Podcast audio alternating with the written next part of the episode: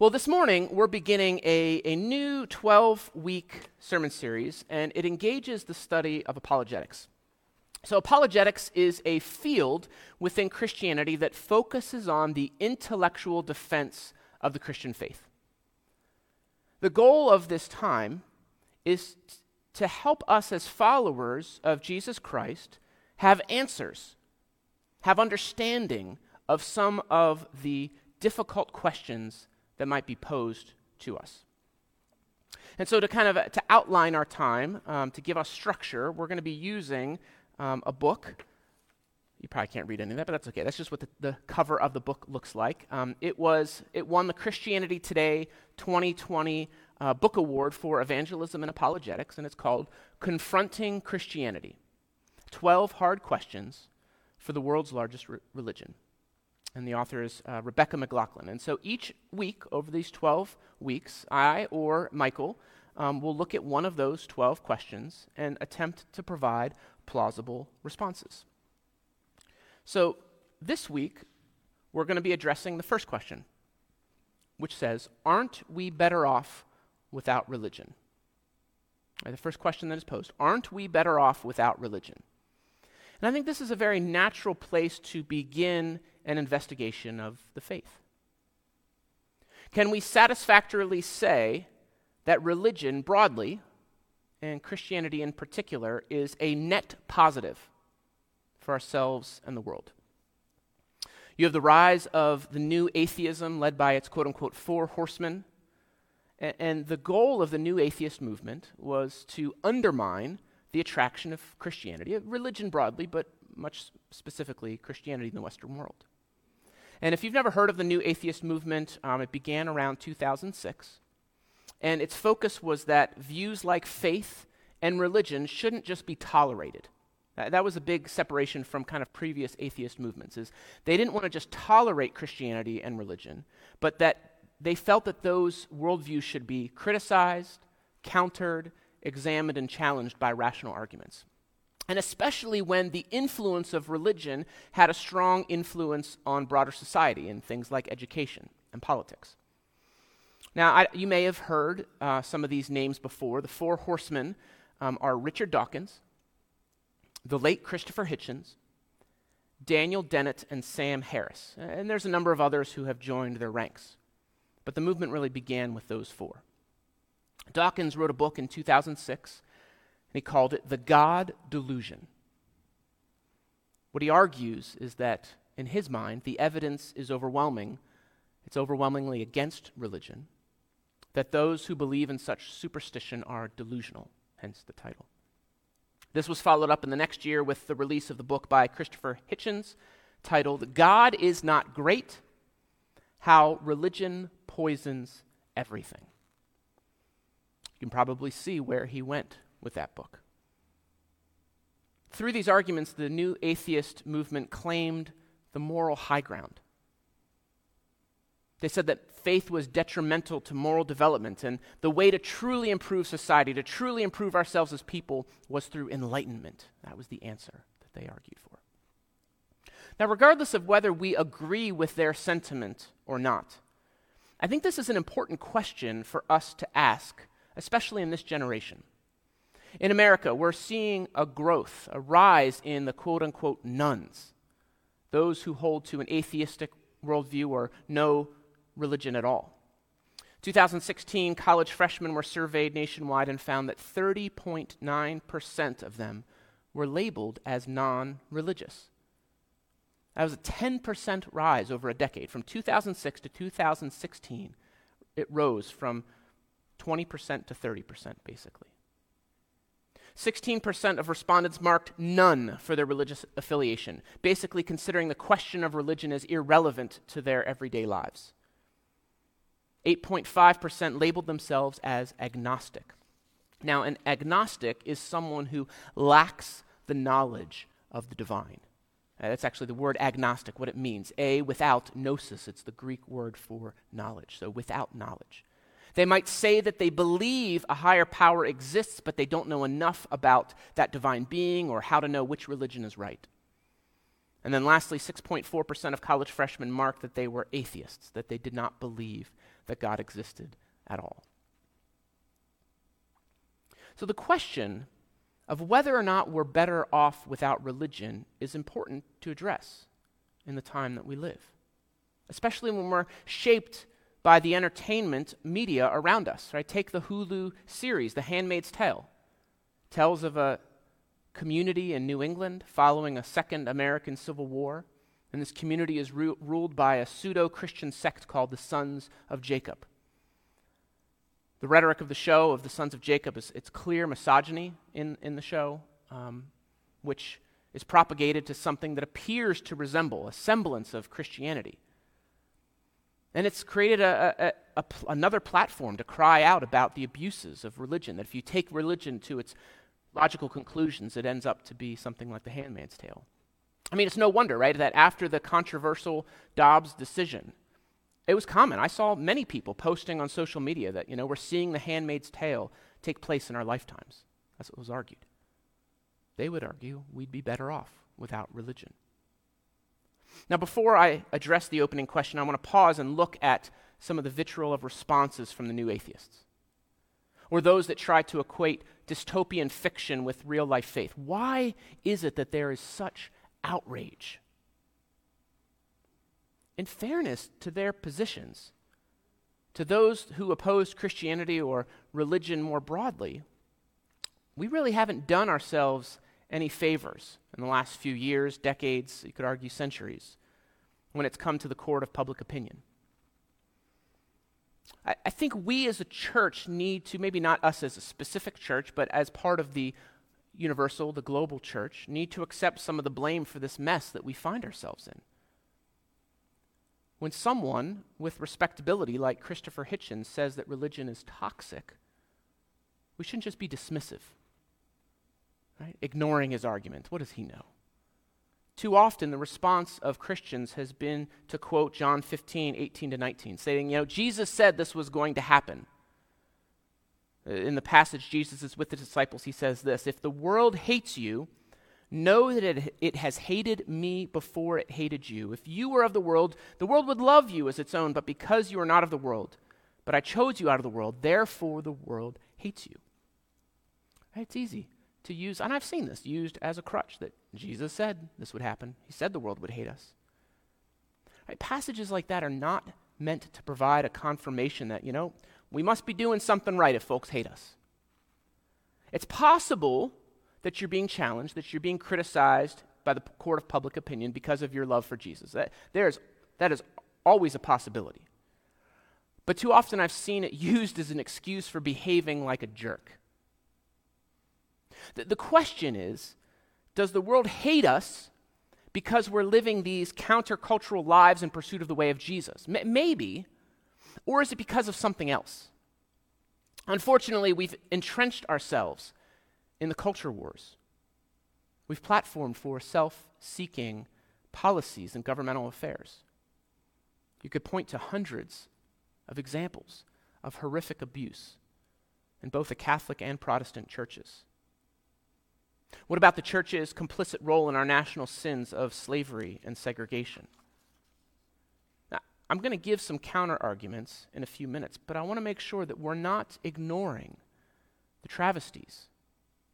That those who have represented the mantle of Jesus Christ have committed against others. I mean, let me give you just one more example. Mahatma Gandhi famously said this quote, I like your Christ, I do not like your Christians. Your Christians are so unlike your Christ. Scott Jethani shared a story in the Holy Post a few weeks ago about Gandhi, and according to him, there was a time that Gandhi was intrigued by Christianity. Like he had considered becoming a follower of Jesus. But he was told that in order to really be a Christian, he had to wear shoes. He had to dress a certain way, which was different from the garments that he normally wore. I read another report that there was a church that he attempted to visit, in, that Gandhi attempted to visit in Calcutta, but when he got there, he was told he couldn't enter because this church was only for high caste Indians and whites. From these experiences, Gandhi jettisoned any desire to pursue the Christian faith. I mean, what a travesty that is. It's oftentimes not true faith that is impeding people from accessing the gospel, but human created boundaries that end up turning people away. I mean, in some ways, Hitchens' subtitle for his book is appropriate How Religion Poisons Everything. I mean, there's so many examples that you could point to which support his claim. And so I think it's important for the church to acknowledge, recognize, and confess these offenses. But these are not the totality of faith. Right? We shouldn't de- deny the abuses of the church, but we also shouldn't throw out the proverbial baby with the bathwater. You can point to countless examples where the church has acted as the conscience or acted as the hope of society. So, to answer the initial question that Re- Rebecca McLaughlin posed, aren't we better off with re- without religion? I think we have to confidently answer with a resounding no. Religion is beneficial to us individually. Tyler VanderWeele and John Siniff published an article in USA Today in 2016 titled Religion May Be a Miracle Drug. The article begins with this introduction quote, If one could conceive of a single elixir to improve the physical and mental health of millions of Americans, at no personal cost, what value would our society place on it? The article describes VanderWeele's work as a Harvard researcher and the connection of health and religion. Right? It, the article argues that this miracle elixir is religion, specifically church attendance, which they it, it, upon studying, we're found it, re, church attendance is able to increase happiness, reduce mortality by 20 to 30 percent over a 15 year period. There cl- seems to be clear findings of mental and physical benefits to regular religious participation. Now, why is that? I mean, one hypothesis, one suggestion is that religion fosters relationships.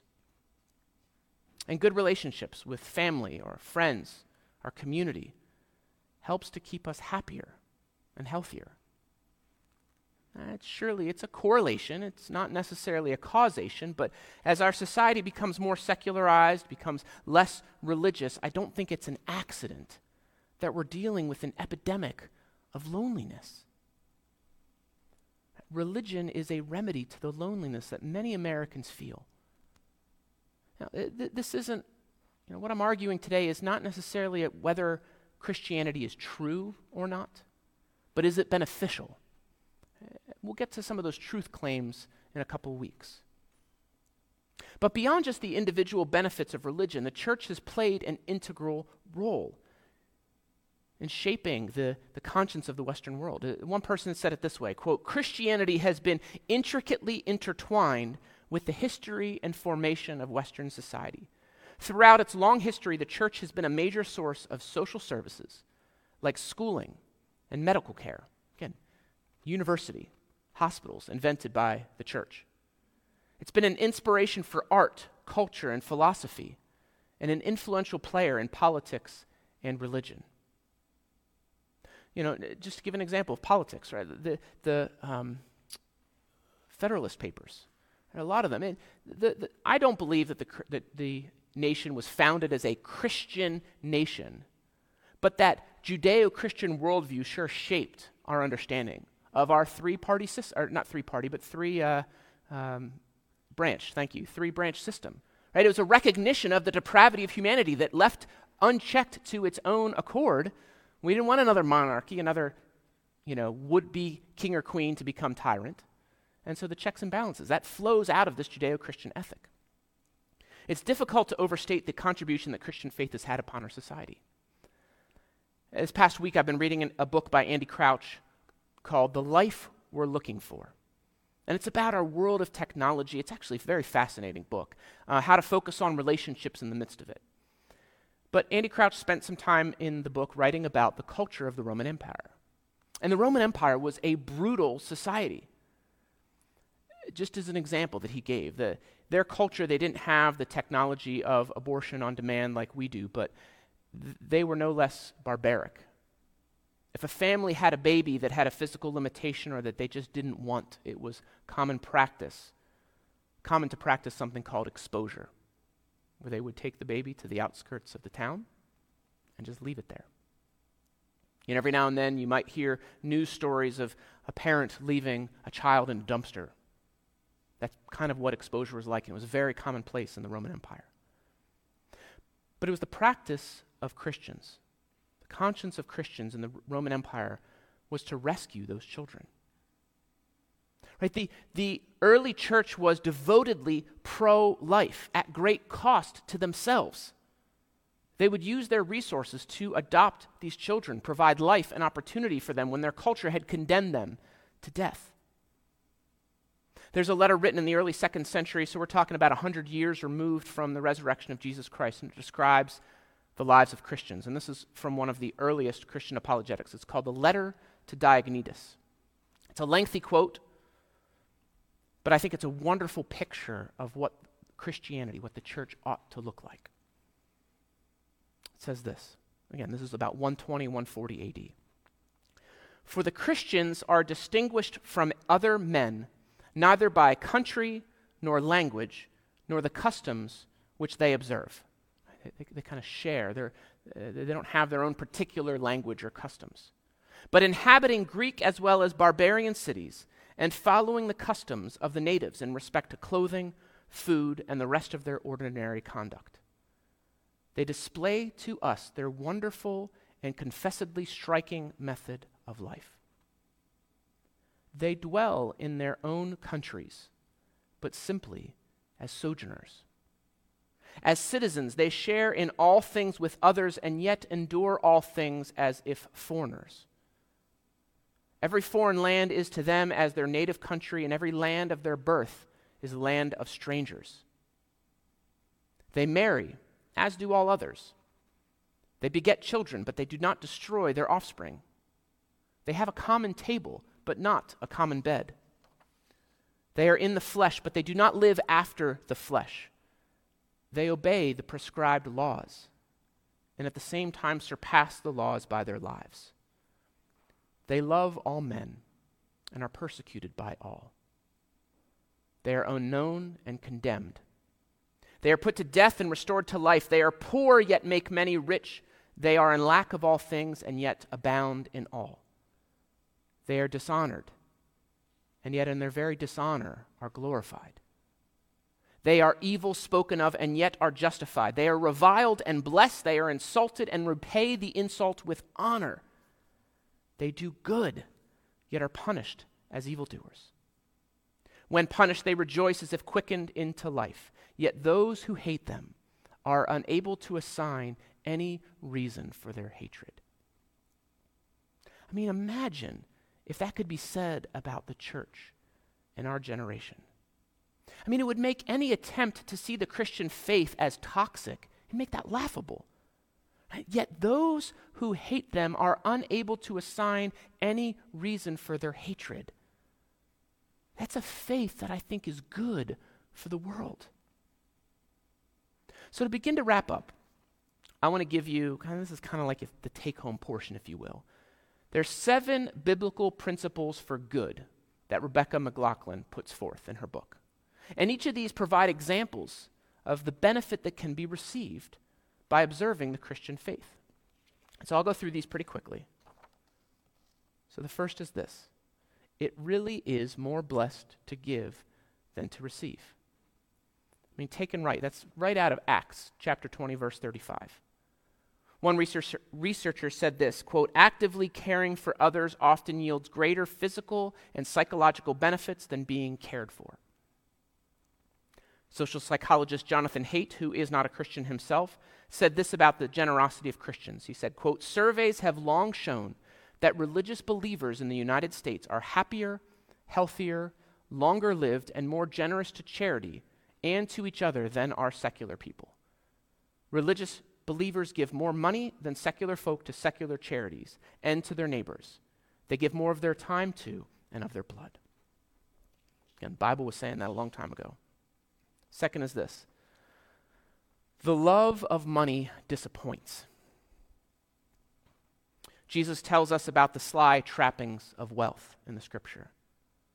Right? We have social adages that say things like money can't buy happiness, but the Bible has been saying it for generations. If you look at the World Happiness Report of 2018, the income per capita of America, so basically our overall income, has more than doubled since 1972. What is that, like 46 years? But happiness over that time, where subjective well being has remained constant or even declined. We've got a lot more money, but we're not any happier. There's no causational relationship between money and greater fulfillment with life. Now, again, the, the asterisk to that is, is there is a point in time um, where if you, if you are poor, if you're economically disadvantaged, an increase of money um, will increase happiness. But then you hit a point that it, it doesn't, it, it, shows no measurable effect. I, and I want to say that point is like $70,000. We're not talking like 250K. The Bible is instructive to us, and it needs to be instructive to us in this generation uh, that, that whole uh, Andy Crouch book, The Life We're Looking For, kind of what he, the phil- philosophy, the worldview that he puts the church up against is mammon, right? Jesus' word for wealth. Capitalism, you could argue, as well. So there you go. The love of money disappoints. Third is this work works when it's a calling. Instead of just thinking about jobs, and we do this from time to time, uh, we have this segment for this, t- this time tomorrow, which it's been a while since we did it, should do it again. But instead of just thinking about our jobs, the Bible calls us to vocations. A vocation is a word that means calling. And your vocation can be anything from being a stay at home parent to a software engineer to the person who's flipping burgers at McDonald's. All those things can be vocations. When we work with purpose, we're working not just for the dollar, a, stay at home parent does not usually receive income for being a stay at home parent, but yet that is a high calling to have. When we pursue, not just because of what we get paid or what our salary is, it can be build meaning into our lives. Again, this is what the Bible, this is what the Bible teaches about. Fourth, we really can be happy in all circumstances. Now, I would personally correct McLaughlin's point I think it's semantics, but by restating it, that we can be joyful in all circumstances. Both Michael, who preaches here once a month, and myself have talked about this over the last couple of months. We might think of Paul's contentment at the end of Philippians. He says he's learned to be content in all situations, Philippians 4 12 to 13. And it's in many regards, he was in rough shape when he wrote that, but it didn't detract from the joy that he experienced from the Lord. Daniel Gilbert describing our, he describes our quote, psychological immune system, which can synthesize happiness. In some ways, positive thoughts beget more positive thoughts and experiences. And this isn't unique to Christianity. All world religions, in some manner, focus on contentment, focus on inner peace, happiness, joy. We call it different things. So, for that matter, all religions are beneficial to us as human beings you know, we'll get to some of the exclusivity, uh, exclusive claims of Christianity over other faith systems in a few weeks. Again, that's not what I'm addressing this morning. Is religion beneficial? Fifth, gratitude is good for us. This follows closely uh, on the one before. Gratitude begets gratitude. Paul writing in 1 Thessalonians 5:16 says that we should rejoice always, pray without ceasing, and to give thanks in all circumstances. Not give thanks in good circumstances, but to give thanks in all circumstances. Once again, when Paul's writing this, he's writing while he is in prison in Rome. It's a place of suffering. And there's plenty of conventional wisdom that supports this, these biblical claims. Right? Research benefits on uh, you know, focusing on gratitude, keeping a gratitude journal. You know, at the end of the day, think what are you know, three things that you're grateful for? Gratitude's good for us. Sixth is this. Uh, this is a tough one because I think it flies against how we, the way we want to live. But self control and perseverance help us thrive. Jonathan Haidt, I already cited him once, but to cite him again, he has a book. Uh, man, it was one of the most influential books that I've read in the last couple of years. It's called The Coddling of the American Mind. And in it, he's given ample evidence of how we are infantizing our society by trying to remove all semblance of risk and pain from our regular struggles of life. We're leaving ourselves and the next generation unprepared to deal with suffering. We don't know how to per- persevere anymore. We don't know how to rein in our emotions, our, our desires. Jesus said this in a different way. He said Matthew 7:14 that for the gate is narrow and the way is hard that leads to life, and those who find it are few. Right? We, we often envision, right, the wide is the path that leads to destruction and narrow is the one that leads to righteousness. But I had a, a, good friend of mine in seminary when he, he, I heard him preach on this, and I think it was brilliant. What he, he thinks what Jesus is saying here is you have the masses walking one direction. That's the wide path. The narrow path is the one who turns around and walks against the flow. The one who is willing to, to not just go kind of the way of, of the culture, but is willing to, to follow Jesus in times that are hard. Right? And, and he, you know, I was, I was working with college students and he um, uh, displayed this, right? He had people walking in a line and someone turning around walking the opposite direction. His instructions were like, don't get out of their way. Like, he, you know, he wasn't saying like cross check them, but it was difficult for them to try to navigate as they're, you know, getting bumped in their shoulders and whatnot. It forms us. Or James, who told us to encounter our trials with joy because suffering produces perseverance. And perseverance has the effect of bringing maturity, bringing completeness to our lives. Self control and perseverance help us thrive. And seven is this foundation, or forgiveness is foundational. When Peter approaches Jesus, he's trying to figure out what are these limits of, of forgiveness, thinking he's, he's thinking he's being pretty generous. How, how often should I forgive my brother? Seven times? I mean, you know, ha- have we forgiven someone seven times? By then, we're probably patience running out. Is that enough? Jesus says, try 77 times.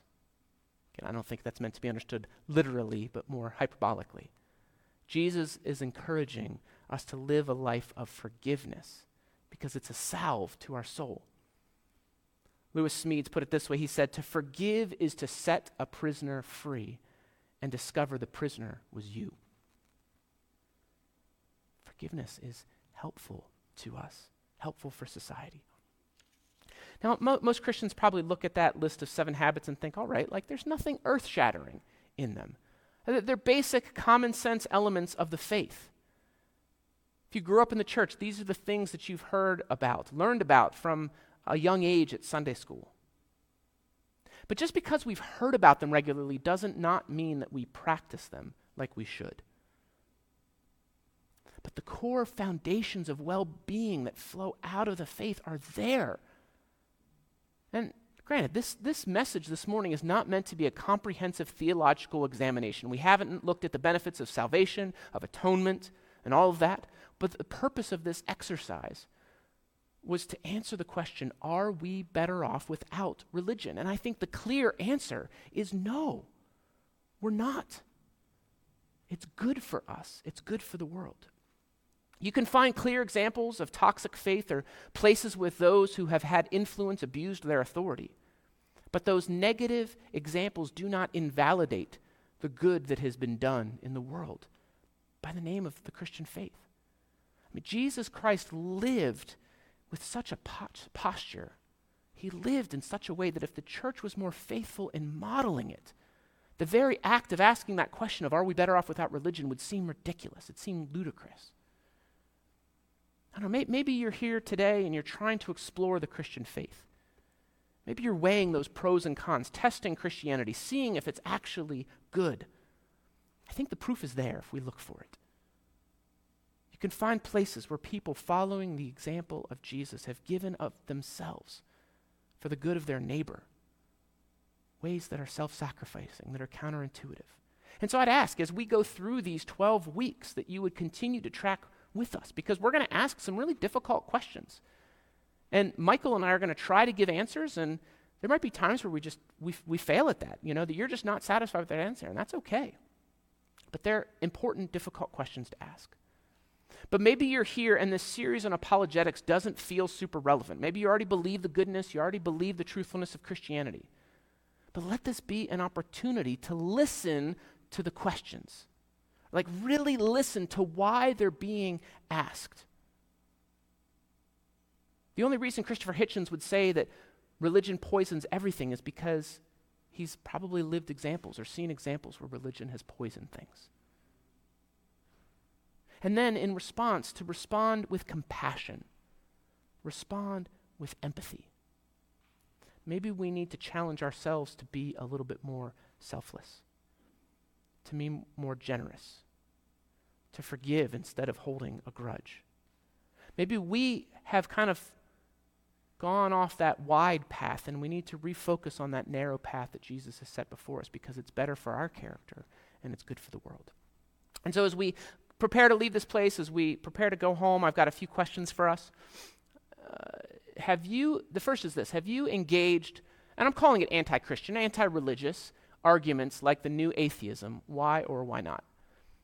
Again, I think there are some Christians that, I don't know if it's out of fear or because it's like, well, that doesn't apply to me, but I think there's important nuggets. Right? When, when we connect with a Sam Harris or a Christopher Hitchens and read their stuff, it's important. It helps strengthen us. Right? It's kind of like, you know, uh, going to the gym, which, you can tell I don't do. You know, when you, when you lift weights, you're tearing those muscles. You're challenging them so that they grow back stronger. And again, I think that it's important to see what people who are outside of the faith have to say to challenge us. Second is this How would you articulate the personal benefit you receive from your practice of Christianity? Right, I'm advocating, I'm suggesting this morning that religion, Christianity is good for us. Where have you seen that in your life? And the last is this of those seven biblical principles for good that Rebe- Rebecca McLaughlin stated, which of them do you see as the greatest opportunity to grow in your Christian character? Initially, I wrote that as like, which is the one that you're, you know, you, you least are least likely to follow, but framing in terms of opportunity, I think, is better. So those are those questions. I'll post them on Facebook and the website. Uh, let me pray, um, and then we're basically going to be done here. Let's, let's go to the Lord in prayer. God, we thank you for your word. Uh, we thank you for the saints over um, many millennia who have uh, walked with you. Walked with you when times were good and walked with you when times were difficult, and have preserved for us not just the word, but also church history and, and examples upon examples of places where, when we're truly following after you, not some image of you that we've created that's easy for us to live but when we are really following after you, that you change us, that, that we are hope, that the church is the hope of the world when it's functioning the way that it ought to. Help us to be your people and to be the church that when folks see and experience Jesus, the name of Jesus, that they're not put off like Gandhi, or that they don't come to you and are put off by us, but that we would lead people into fellowship with you that they might see your goodness. We pray this in Jesus' name. Amen.